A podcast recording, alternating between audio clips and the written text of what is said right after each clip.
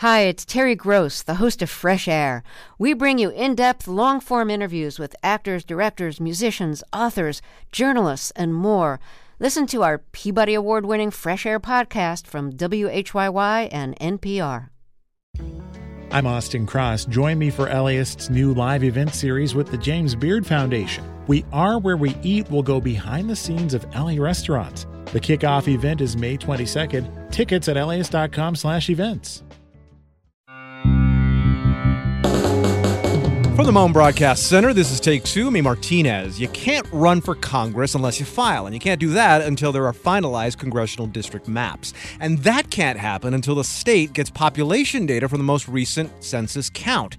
About that count, it's running way behind, way behind. The pandemic isn't helping with that. Coming up, we'll hear how candidates are handling the campaign holding pattern. It's all ahead on Take Two.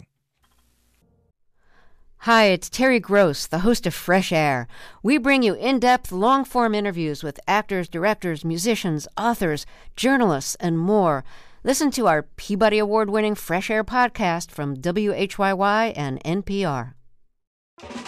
Start your Saturday with something that will grow your kiddos' brains and get their creative juices flowing. Join us at LAist for a morning of multilingual story times, interactive performances, art making, and lots of kid fun. Bring the whole fam and join us for a super fun Saturday at LAist in Pasadena on June first. Tickets at L A ist dot com slash events. See you there.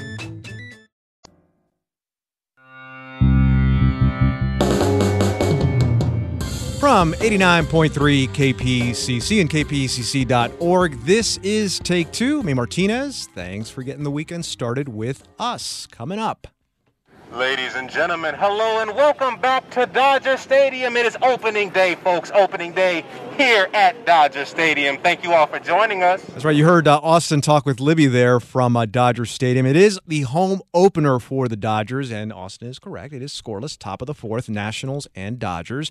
We're going to uh, hear from some of the fans that Libby has spoken to uh, from, uh, from the Ravine there at Dodger Stadium. So that's coming up uh, just ahead. First, though, we've got State Affairs. That's our weekly dive into the California political pool. That census count is running a little behind. Actually, it's way behind schedule, but the pandemic has a lot to do with that. Plus, we all know California is really a year-round fire season here, but now the approach on how to battle blazes is getting a big cash infusion and a reimagined game plan. This week on State of Affairs, we're joined by Marisa Lagos, political correspondent for K Q E D and co-host of the podcast Political Breakdown, and also with us Zach Corser, director of the Policy Lab at Claremont McKenna College. So yesterday, Governor Newsom and legislators uh, unveiled a wildfire prevention proposal with a price tag of just over half a billion bucks. Marisa, what's the itemized receipt sound like?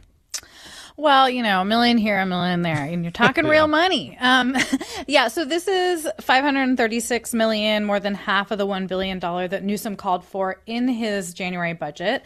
Um, the biggest chunk of it, three hundred fifty million dollars, which is double what he initially proposed, is for fire prevention and suppression.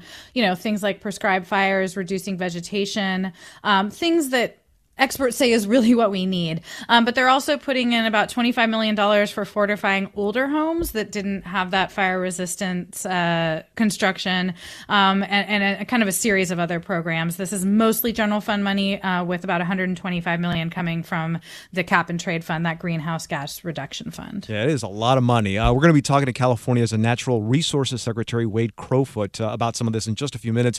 But uh, a couple of things jumped out at me. Uh, first, the proposal doubles the money Newsom had originally planned to spend, but potentially more important, Zach, is a provision that money be spent for, quote, projects that protect a larger population base. Zach, what does that mean? Well, I, I think it's an, a recognition that California has regional needs for fire prevention, and this seems to prioritize projects that are, you know, have a, a, a larger effect on built environments. And it's also important to recognize that the causes of fires vary somewhat between northern, northern and Southern California. You know, we have to worry more about underbrush and growth in Northern California, more about winds here. And it's also just important to recognize that this could favor generally Southern California because we have so much more uh, population. We're hotter and growing hotter. Um, and this may actually end up benefiting us sort of per capita and bringing more resources to Southern California. Yeah, it's it's good to have a customized approach, right? You just can't throw money at the situation the same because, as you said, right, Northern and Southern California are two very different places. Yeah, it, you have to recognize that it's a big state, uh, and that, you know, geography is important to this too. You know, how much rainfall you get, uh, yeah. the fact that, you know, a lot of forests uh, exist in Northern California. We have fewer forests here, but we have just different approaches and different needs. Now, Newsom made this announcement at the site of the Creek Fire that burned on nearly four hundred thousand acres last September. Uh, just for a little refresher on how just terrible twenty twenty was. Almost four million acres were scorched last year, with five of the six biggest fires in state history happening in twenty twenty. Um, Marisa, on this, because I, I've talked to dozens and dozens and dozens of experts on how to best prevent losses from wildfires, and they all say stop building stuff where fires are likely to happen. I, I mean, are, is, are these just words in the wind now at this point? Is no one going to listen to that? I mean, it's hard, right? I think there's a couple things here. One is we also have a housing crisis, right? We don't have enough homes and we have a huge homeless issue. And so I think that, you know, there's obviously a real interest at both the local and state level to get more construction built. Um, to your point, though, I mean, what I've seen in my experience reporting that the biggest problem is, is, is, is not just that, you know, we're building homes in these areas, but we're not necessarily preparing those communities for the inevitable, which is that we live in a wildfire state, right? And so I think that Newsom's been reticent to kind of step on local control. It's kind of a no-win issue for state officials. Um, you know, we saw an L A judge step in and and and kind of smack down a developer of nineteen thousand homes uh, up there bordering Kern County, Tehachapi uh, area.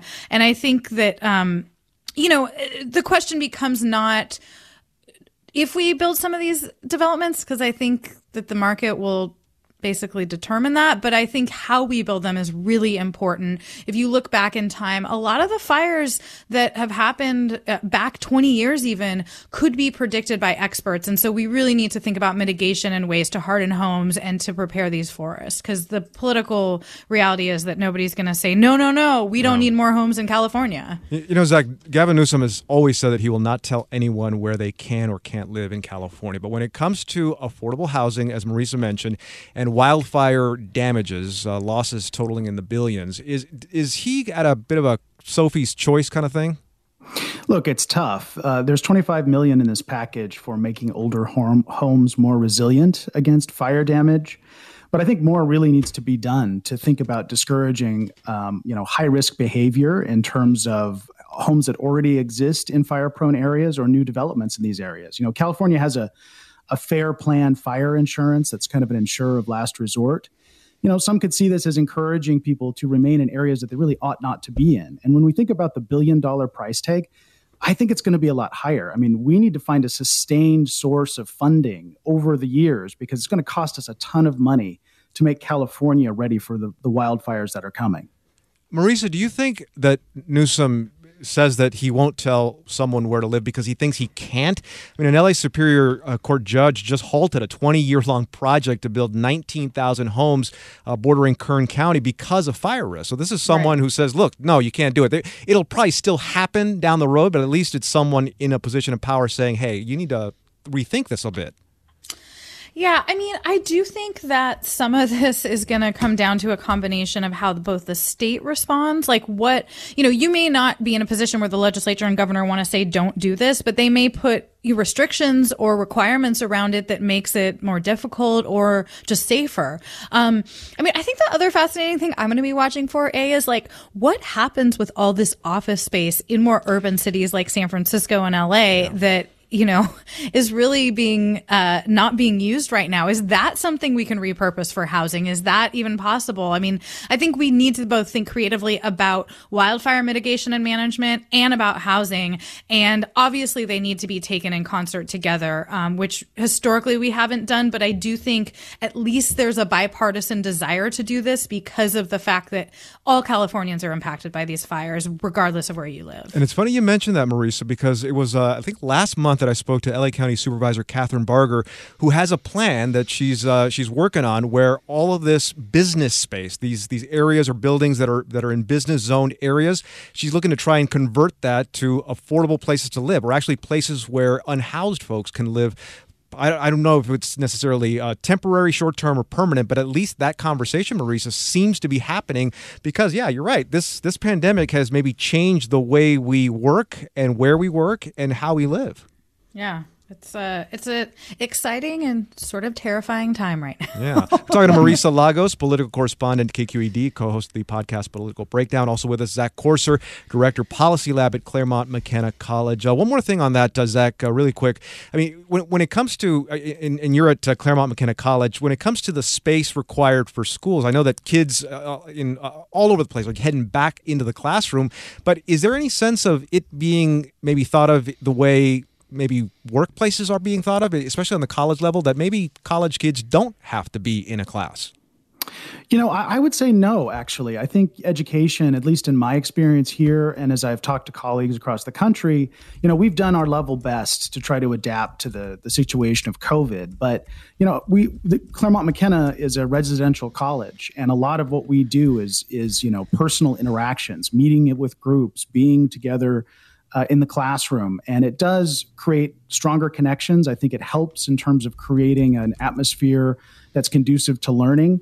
And I, I think we do know that, you know, all things being equal, we'd rather be here in person. Mm-hmm. And and we, I think we have plans to do that in the fall. And, and frankly, I'm looking forward to being back in the classroom. All right. Uh, now a quick check of the California COVID scoreboard. More than seven and a half million Californians fully vaccinated, and Gavin Newsom wants to reopen the economy by June fifteenth. So how to interlock these two things and, and do it safely, because uh, we're wondering, you know, full movie theaters, concerts, restaurants, stadiums, workplaces, all that has to be done, but done safely. In in my best Shakespeare, therein lies the rub. Uh, Marisa, is uh, California throwing out mixed messages about how this is going to be or not to be? I guess, yeah, I guess I, I got Hamlet on the mind. Go ahead. So I would say they're not, I, I don't know if it's mixed messages. I think it's, it's as most things with this pandemic, sort of evolving conversations, right? So we know that the White House has made clear that they don't want a federal vaccine passport, um, and that there won't be a federal mandate to get vaccinated. And our uh, head of Health and Human Services in California recently said that we're not developing one in California that will be government run. But they are, you know, talking about things like requiring either a negative COVID test or a vaccine to go to, say, big events, five thousand plus. We know that, you know, in San Francisco, the Giants are requiring that. That's pretty different than a vaccine passport, A, because it means you could just get a COVID test, right? Yeah. Um, So I do think that this is going to be an evolving conversation. Um, different countries are doing it differently. Different states. New York is developing its own pass. I think a lot of the partisanness of this conversation where, you know, Republicans in Texas and, and Florida are saying even private businesses shouldn't be requiring vaccinations is a little bit confusing to me, given our entire, like my entire life, you've, you're, I literally just filled it out for my kids today. You have to be vaccinated yeah. to go to public schools. So it's not, I don't know. It just feels like, like everything with COVID, it's like getting trapped in this weird partisan place when really this should be something based on science and, and best practices. Zach, when it comes to requiring vaccines for people to be able to work, how much water does that hold, or, or could it hold? Well, it's a legal question, so I'll give you a lawyerly answer. Generally, yes.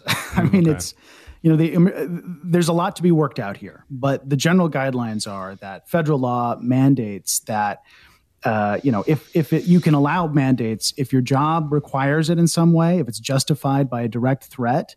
So if you're working at a grocery store, retail, I think it's pretty obvious the connection. But maybe a future controversy is if you work in an office job where you can work at home like you have during COVID, can your employee, employer require you to get that vaccine? It's it's unclear. And I think early on in the pandemic, there was this notion that, uh, you know, the fact that the vaccines are emergency use and they don't have a full um, approval by the F D A somehow is an obstacle to this requirement. But really, private employers under current law probably will be able to require this, but public sector, it's less certain. Um, L A U S D here locally there's some employees that are suing um, because mm. the district is requiring vaccination. So we're just going to have to find out what the courts have to say about those situations. All right. So we're all waiting for the results of the U S Census. It's uh, taken a little bit longer than it would have because of the pandemic. But, Zach, uh, who in particular is really, really starting to sweat the slowness of the census? Oh, wow. Well, if you're any kind of elections official or a future candidate for legislative office, uh, you don't know what districts are going to be or how the maps are going to drawn right now. I, usually we have this information by now, you know, by December to April. This is when the census, uh, U S Census Bureau sends us this information. But due to COVID, it's very delayed. They think that it probably won't get here till September. So as a consequence, states like California that have a relatively early primary, June seventh, it seems an, an even earlier deadline for candidate filings in December. I mean, it really doesn't look, if you ask experts right now, like we're going to meet those deadlines. So I think the legislature at some point is going to have to react, um, particularly because California, we're going to lose a seat this year, it looks like. Uh, it's by estimates now, but I think it's pretty clear, you know, uh, maps are going to shift quite a lot. And so this is going to mean a lot in terms of, you know, where to run and how to run. So, Marisa, okay, so, you know, if, if what Zach says happens, you know, we lose one of fifty-three seats, what's the big deal? Is it the end of the world? Uh, no, nothing's the end of the world, as we've learned this year. But, I mean, it's not You're great. Right. It's I not, should have rephrased that question. You're absolutely it's, right. It's not great for two reasons. I mean, one is just as a Californian, partisan politics aside, I know that's hard for people to wrap their heads around. But, you know, this is our representation in Congress, and we share the same number of senators as every other state, let's not forget, including Wyoming, with its population of five hundred eighty thousand people. So, um, yeah, less representatives isn't fabulous. From a partisan lens, uh, there's some concern among Democrats that this could these this extra seat, so to speak, could end up going to a place like Texas or Florida, um, which might favor a Republican. Um, on the other hand, we're seeing states like Arizona, which just flipped blue, picking up seats. So it's a little hard to make a political guess definitively as to how this is all going to work out. But we do know that, you know, in a lot of those states, including Texas and Florida, Republicans are in charge of the legislature, which thereby is in charge of drawing the districts. So they could get an advantage regardless of what the population data looks like, which gets back to my first point about representation and how it's not always really equal in the United States. You're, you're right about that. Uh, Zach, so what's uh, California to do about it? What, what are other states maybe planning on doing if, if the census data doesn't come in in a timely fashion? Well, there's been a variety of different approaches that states have taken. I mean, New Jersey, for example, they even put a uh, voter-approved constitutional amendment on their ballot to say that they could use their twenty ten maps. So for this next go-round, they're actually going to use the old maps. Wow. And so the new population won't be represented. Uh, there's other states that are kind of frustrated and are just suing the U S Census Bureau to get this data. Some are using estimates, which aren't really accurate. Some are delaying, postponing primaries, you know, and it seems, I think, increasingly likely that the legislature is going to have to make some decisions about what to do. Maybe it's going to be a delay. We'll just have to wait and see what they do. That's Zach Corser, director of the Policy Lab at Claremont McKenna College. Also with us, Marisa Lagos, political correspondent at K Q E D and co-host of the podcast Political Breakdown. Marisa, Zach, Marisa, and Zach, you know, I just got my uh, my second shot two weeks ago. So hey. Today I'm clear. I'm clear to go and do anything I want, anywhere I want to. I'll come lick hey, your come face on over soon, for dinner. Okay? Yeah, I'll bring you guys something to eat. Thanks, guys. Have a great weekend. You too.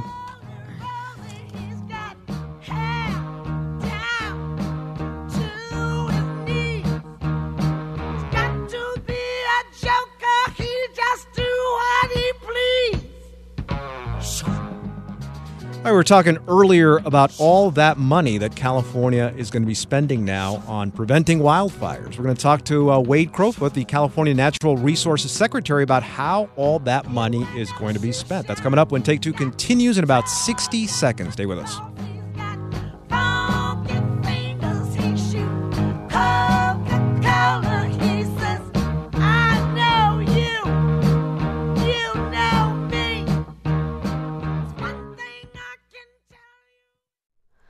Hi, it's Terry Gross, the host of Fresh Air. We bring you in-depth, long-form interviews with actors, directors, musicians, authors, journalists, and more. Listen to our Peabody Award-winning Fresh Air podcast from W H Y Y and N P R.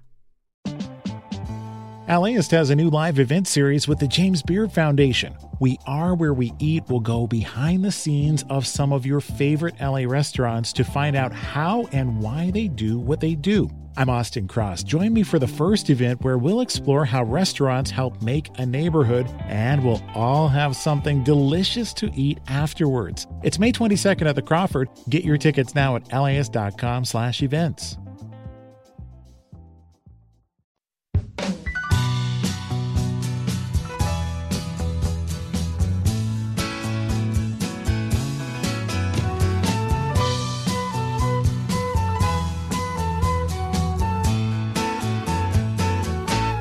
Seems it never rains in Southern California.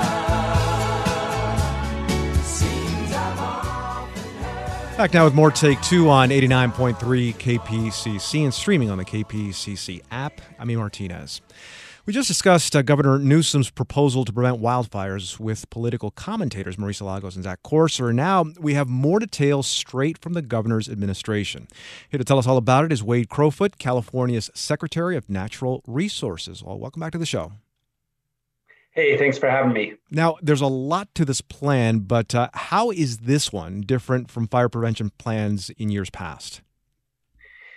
Well, California has done a really good job strengthening the response to wildfires. So we all know CAL FIRE, and they do a remarkable job once wildfires start, uh, protecting communities from wildfire. I would say we have the most sophisticated system to respond to wildfires in the U S, if not the world. Historically, though, we haven't done enough upfront proactive before these big catastrophic wildfires take place in order to protect communities. So what the governor and legislative leaders announced uh, yesterday was really a five to tenfold increase in funding for these upfront measures. So it took money, is, is what you're saying, Secretary. It took money to be able to, to make this different than before. Yeah, absolutely. Because what we're talking about is more investment uh, within communities on programs like defensible space around people's homes, helping people harden their homes from these ember-driven fires. Uh, uh, hard, you know, hardened infrastructure in communities, and then around communities build these fuel breaks that slow down the fire and give our firefighters a chance to save our homes and get people out.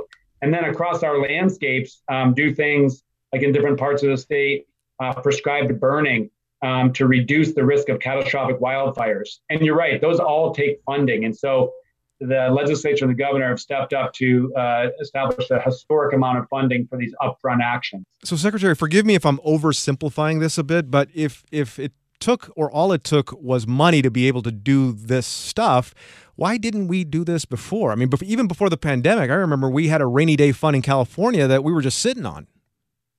Well, first of all, let me say we, we have been doing this to date, um, but just not at this scale. I mean, we're talking about the governor proposed in January, a billion dollars um, to address this threat. Uh, and what they agreed to announce yesterday was that we're going to spend five hundred million dollars immediately. That's um, more than ten times what the federal government spends in our state, despite managing fifty-seven percent of the forests. So I think the news here is scaling up significantly the investment. Um, given the, the scale of the problems we face. As you know, it's the second dry winter in a row. The entire Southwest is feeling the effects of drought conditions. We're going to have tough wildfire conditions uh, this coming year. And the recognition was we need to take sort of a quantum leap uh, in our, our funding and in our efforts if we're going to actually get ahead of this challenge. We're talking to Wade Crowfoot, California's Secretary of Natural Resources. Uh, what does this mean right off the bat for Southern California? I mean, so what's the plan for our region versus, say, Northern California? Yeah, it's a great question. So this whole approach recognizes that there is not a one-size-fits-all for wildfire resilience in California. Uh, your challenges, for example, in greater Los Angeles are very different than forested places like, you know, Paradise, California. So our focus is getting money into the regions and then spending on those regional priorities that counties, that cities, uh, that, that CAL FIRE districts are developing together. So in Southern California, that's going to mean more funding for these resilience measures in communities, like that defensible space in the wildland-urban interface, like that home hardening and community planning, probably fuel breaks um, around many communities. Um, this sort of forest management that we talk about other places in the state won't be a priority because that's not what your landscapes are in Southern California. So, Secretary, this customization, seemingly, of, of different approaches depending on the region, um, again, I go back to why didn't we do this before? Why haven't we done this before? Well, we're learning a lot more about just how catastrophic this challenge is. I mean, we're seeing record-breaking temperatures uh, across our state in both the winter and the summer. And I don't have to tell you that. I mean, it was one hundred twenty-one degrees in Woodland Hills last summer, one hundred thirty degrees uh, in Death Valley, which broke a world record.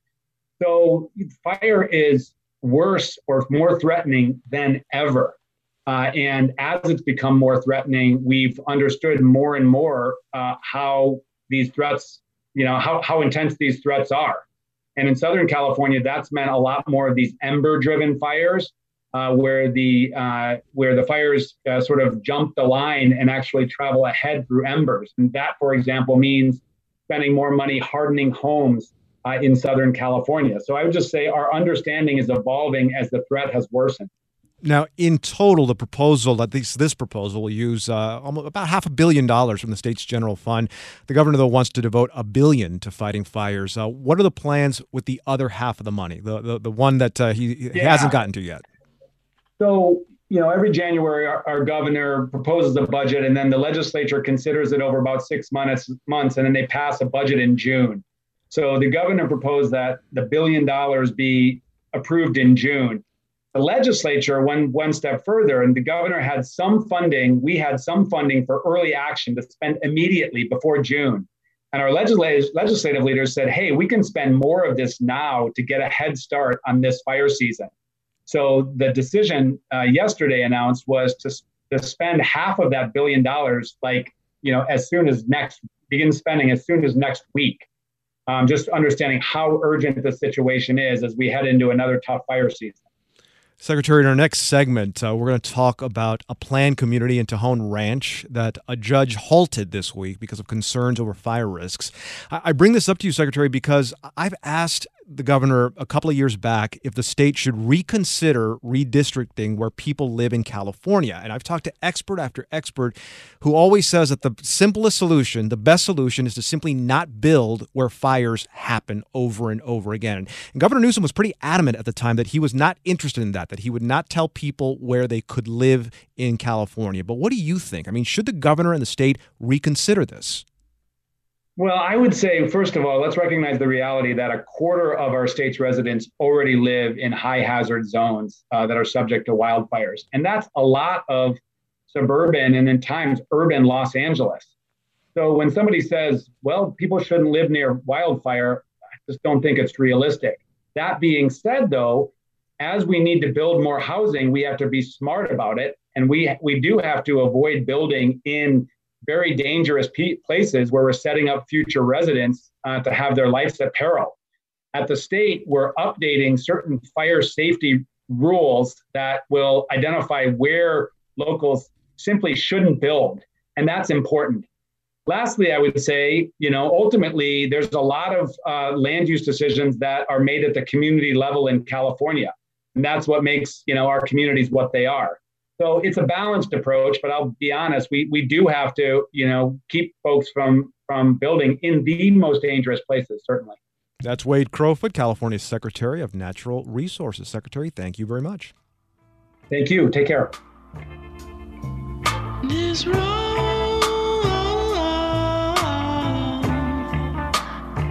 is gonna take us back now.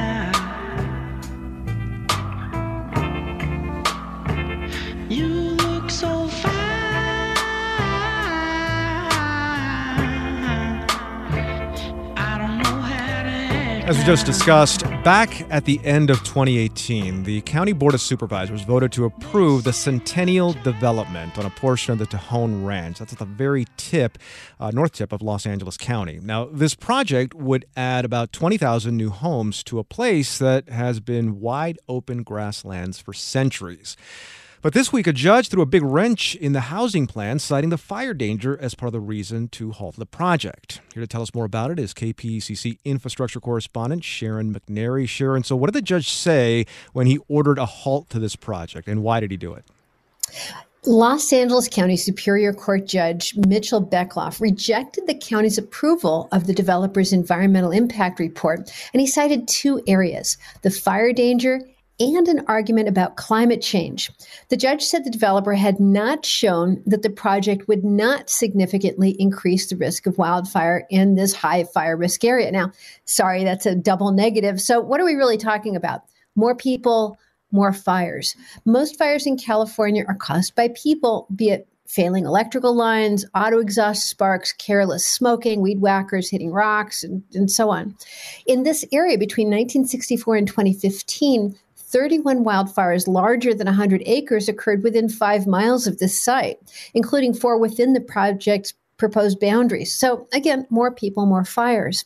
And on the climate change front, the argument was that adding fifty-seven thousand people driving something like seventy-five thousand new commuter trips a day would necessarily add to the state's greenhouse gases.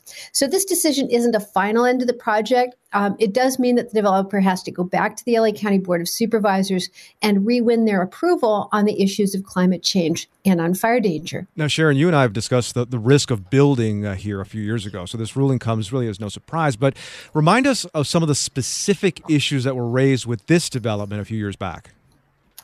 Uh, environmentalists raised more than twenty different issues in the appeal that followed the approval of the project. It's just that the fire risk and climate change were the ones that the judge agreed with and made him call at least a temporary halt to this project. Back then, plaintiffs challenged challenging the project uh, with Center for Biological Diversity, Climate Resolve, California Native Plant Society. They argued that the approval would put a sprawling new development to fifty-seven thousand people in an area slightly larger than the footprint of Griffith Park in the middle of California's most important remaining native grasslands and these spectacular wildflower fields. They also complained that developers would saddle taxpayers with the expense of building an eight hundred thirty million dollars six-lane freeway. The freeway would block the migration paths of endangered mountain lions and on and on. Now, so, so what was the development group's response then, and what does the group say now? Well, back when they won approval, the developers argued that the economic development the new community represented would produce more than twenty thousand jobs and a large amount of affordable housing to help relieve uh, Southern California's local ho- housing crisis. Now, after the ruling, I took a look at the Tejon Ranch webpage, and their headline about this ruling is kind of surprising. It says, "Finish line in sight for efforts to build nearly twenty thousand homes in L A County." Okay. And they described their task this way: some additional analysis required on a small number of oh, issues. Okay. So the company says it needs to make some technical changes in grease, greenhouse gases analyses. And it says the judge already agreed that the community would be fire resilient. That said, I think it's going to be difficult for the developer to prove that they can reduce the fire danger or climate change impacts on this project enough to get approval from the county. And that's because back in twenty eighteen, when it was first approved, only County Supervisor Sheila Kuehl voted against it. She cited the fire danger. And that was at a time when the embers of the massive Woolsey fire in Malibu were, were still smoldering. Uh, the composition of the board has changed since then. The current members are the ones who passed a county sustainability plan, one that looks to reduce fire danger and to be more mindful of the environmental effects of where housing is approved. So the bar may have gotten a little higher for a project like this. All right. So what's the expectation that this project will get back on track, and how might that happen? Here's the hurdle that needs to be cleared for this project to win approval at this point.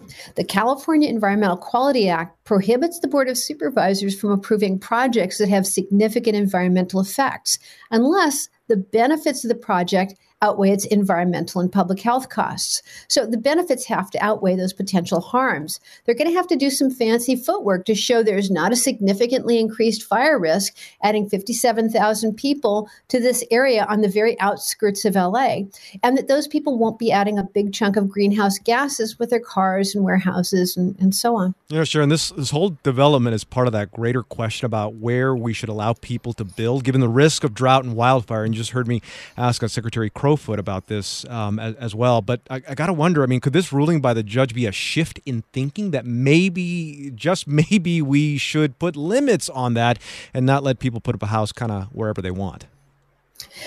I do think that the thinking has changed and is changing, and that's partly because of the many disastrous fires we've had and the expense of resolving the after effects of those, the various postmortems from governments, utilities, and others about what really we should be doing with these large open spaces, given the fire danger and the more urgent concerns over climate change. All right, that's K P C C's infrastructure reporter, Sharon McNary. Sharon, thanks a lot. You bet. Against my window, bringing back sweet memories.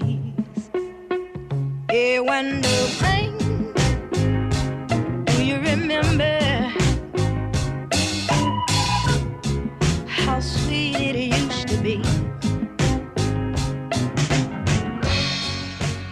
All right, you may have noticed L A's businesses are starting to get back in business almost in a full way. We're going to check in on one in Leimert Park that's coming up when Take Two continues. Stay with us.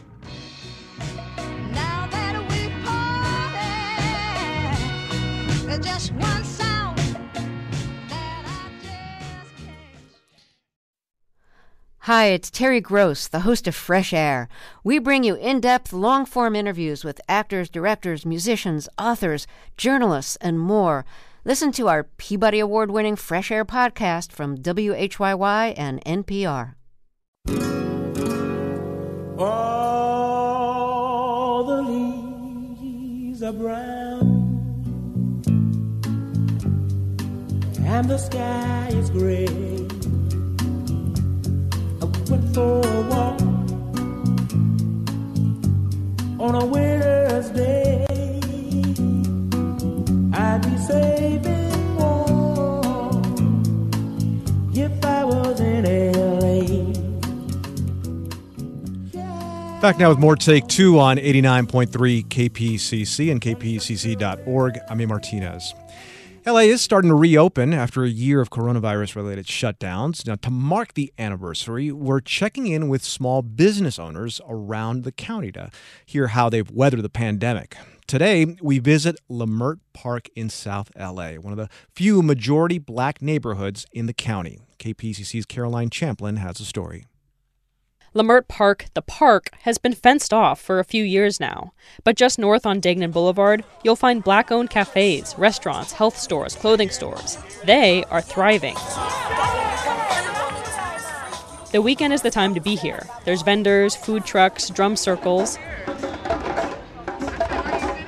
A little ways down Degnan Boulevard is a Jamaican restaurant called Ackee Bamboo. And then we pair it with the plantain, the rice and beans, the cabbage, and the festival. Marlene Beckford started the business sixteen years ago. She shows me around the kitchen, lifting up lids of chafing dishes full of steaming jerk chicken, curried goat, oxtails. Uh, this is what they call the callaloo. Okay, so this is like collard greens, but uh, a little milder. Between. Beckford says the beginning of the pandemic was scary. Her landlord posted a notice saying the whole building would be shut down.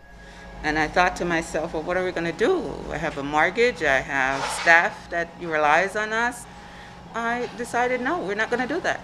After checking the county's health guidelines, Beckford pushed back, and the landlord allowed her to stay open for takeout and delivery. It was going well initially. And then Beckford says she was blessed with more business after the Black Lives Matter protests and Juneteenth celebration brought thousands of people to Leimert Park last summer.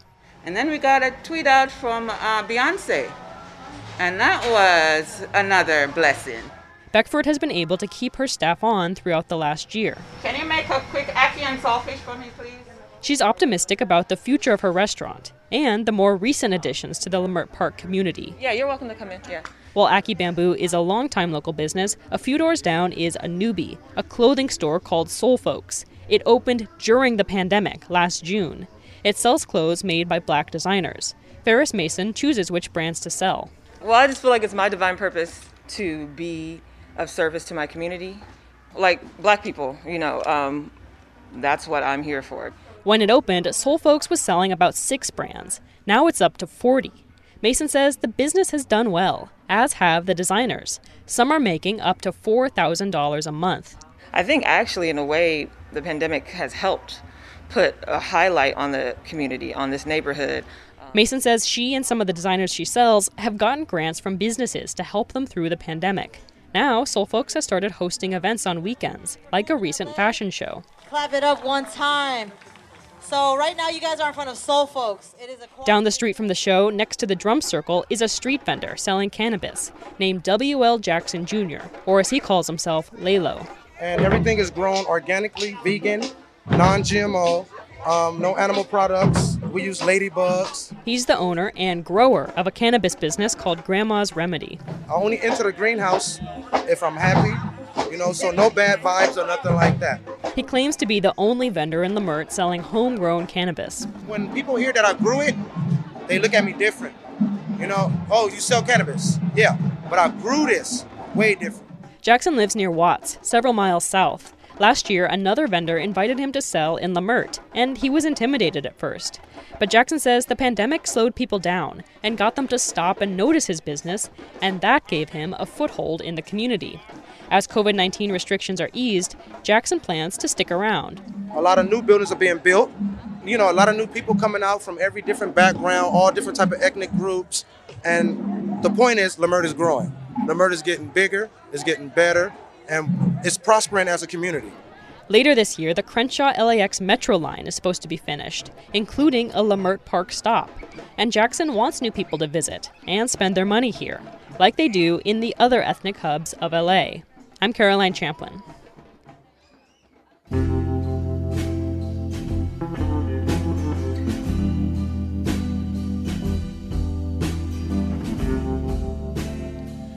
All right, now to Manhattan Beach. State and Los Angeles County officials are taking another step to give two parcels of land in the area back to the black family it was taken from nearly one hundred years ago. Supervisor Janice Hahn is leading an effort to right what she calls a historical wrong. As one of the descendants said, they used the law to commit a crime. The crime Supervisor Hahn is talking about is when Manhattan Beach used eminent domain laws to seize the Bruce's land. That's where the family had a thriving beach resort. Now, as Hahn explains, it was the final shove after years of harassment by the K K K failed to push the black community living there. They slashed people's tires. The K K K even attempted to set the Bruce Lodge on fire and succeeded in burning down a local black family's home near this property. Now, this Monday, State Senator Stephen Bradford is introducing a piece of legislation that would make it possible to give the back the land. Bradford has also been appointed to the newly formed State Reparations Task Force, and he says that his bill, S B seven ninety-six, and legislation like and A B thirty-one twenty-one will explore the possibilities of reparations and set a powerful precedent for compensation that is owed to African Americans in this country. Chief Dwayne Yellowfeather Shepard is a descendant and representative of the Bruce family and says when the land and business was taken away, the family was robbed of the chance to build generational wealth and is now demanding justice. Restitution for the loss of enterprise and punitive damages for the collusion of the institutional racists in, in this city that railroaded our family out of here. Back in the nineteen twenties, Manhattan Beach agreed to pay Willa and Charles Bruce about fourteen thousand bucks for their property, a fraction of its worth by today's standards. And to make matters worse, Shepard says the city took years to make that payment, forcing the family to leave without any income. In addition, they were barred from purchasing new land. Now, the excuse Manhattan Beach gave for removing the Bruce family's business in the surrounding black community was the need for a public park, but it took decades for that park to be built. Today, in addition to a small park, the L A County Fire Department has its lifeguard training headquarters on the land. To change ownership of these two parcels, it'll take the two-third majority passing of two bills and support from the Board of Supervisors to approve it. Now, if that happens, the Bruce family is considering leasing the land back to the county. I wish I knew how it would feel to be free. I wish I could break all the chains holding me. I wish I could say all the things and I should say, say I'm loud, say I'm clear, for the whole round world to hear. You know, back when I was the host of Dodger Talk, I traveled with the team. I, I leave for, for Florida on Valentine's Day every day, and everyone would always tell me, you must love opening day. It's the first day of the season. No, it was already, I was already a month and a half into the season, and this was going to be the start of six more months of me working. Now, yeah, I did like my job. I mean, I was traveling to ballparks. I was watching the Dodgers play, so it wasn't all bad. But, uh, yeah, I wish I could have illustrated that better to everyone back then. Couldn't explain it like I can now. All right, coming up, Libby Denkman is at Dodger Stadium. We're going to check in with her and hear about some of the fans that she's talked to. That's coming up when Take Two continues in sixty seconds. Stay with us. Hi, it's Terry Gross, the host of Fresh Air. We bring you in-depth, long-form interviews with actors, directors, musicians, authors, journalists, and more. Listen to our Peabody Award-winning Fresh Air podcast from W H Y Y and N P R. Let's go! Batter up! We're taking the afternoon off. It's a beautiful day for a ball game. For a ball game today. Ba-dum, ba-dum, bum. The fans are out to get a ticket or two. From Walla Walla, Washington to Kalamazoo. It is a big day. I mean, Martinez, this is Take Two. It's opening day at Dodger Stadium. The Dodgers have their home opener playing the Washington Nationals. It is scoreless in the sixth. First-time fans are back in the stadium in over a year. And K P C C's Libby Denkman, who grew up a stone's throw away from Walla Walla, Washington, has been hanging out there all day. Hello, Libby. Hey, A, I did not expect a Walla Walla shout-out. Uh, thanks for that. Yeah, so how's the how's the vibe at Dodger Stadium? It's great. It is a, a long time coming.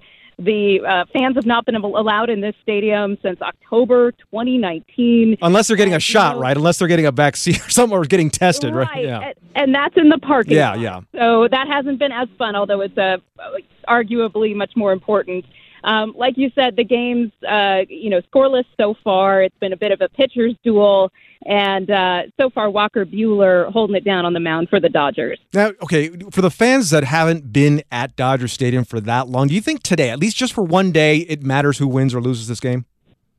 No, it really doesn't matter at all, A. The biggest highlight so far has been the ceremony before the game. That was when the players and the coaching staff, Dave Roberts and crew, got their World Series championship rings. There was just so much emotion in the ballpark. You know, the players got video congratulations from some of their favorite M L B stars when they were kids.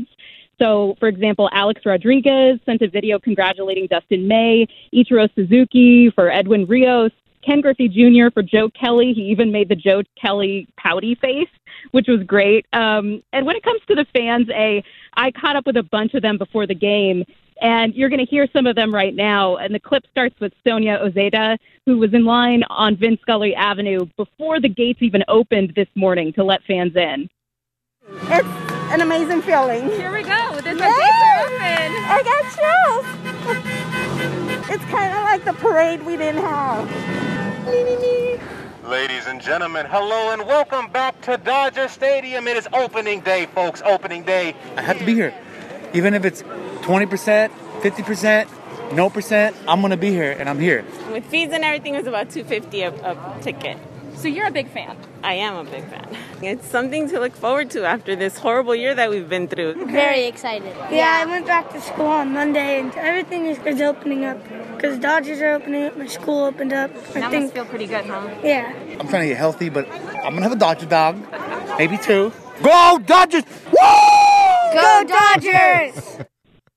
And A, there you heard from Sonia Ojeda, Jared Appling, Jose Galvez, Yolanda Sepulveda, Kai and Asher, who are in fourth grade. They're ten years old. And, uh, of course, Jose, again, saying he was going to have a couple of Dodger dogs. I'm still impressed that Ichiro Suzuki actually said something out loud where people heard it.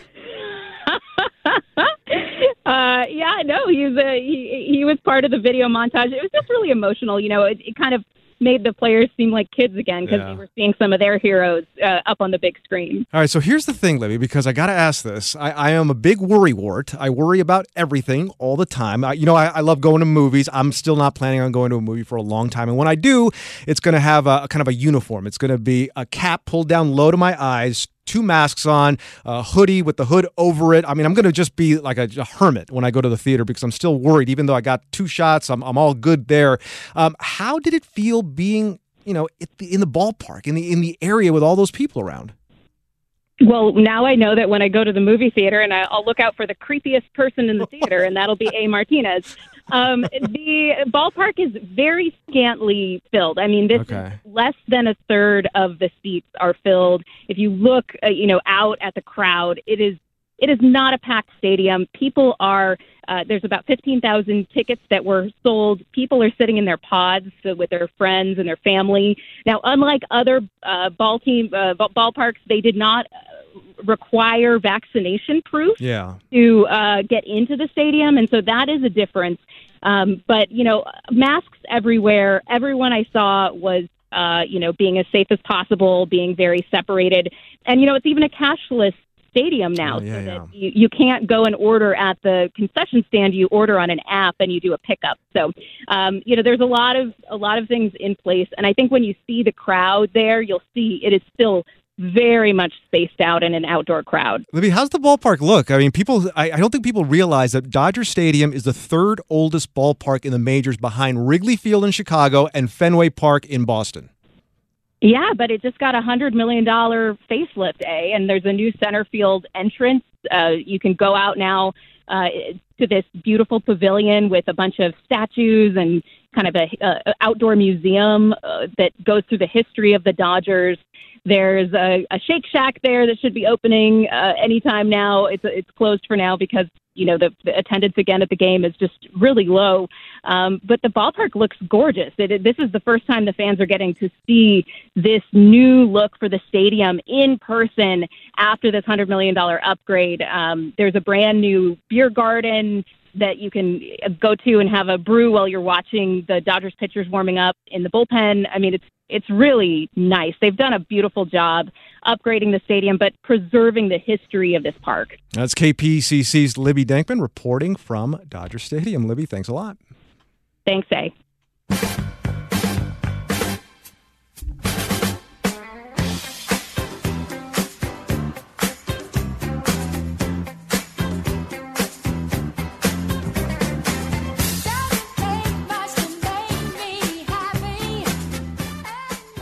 And I mentioned it a couple of times, I'm two weeks out for my second shot. So technically, I'm good to go, but I got to admit, I'm nervous. I don't know what to do. I don't know where to go.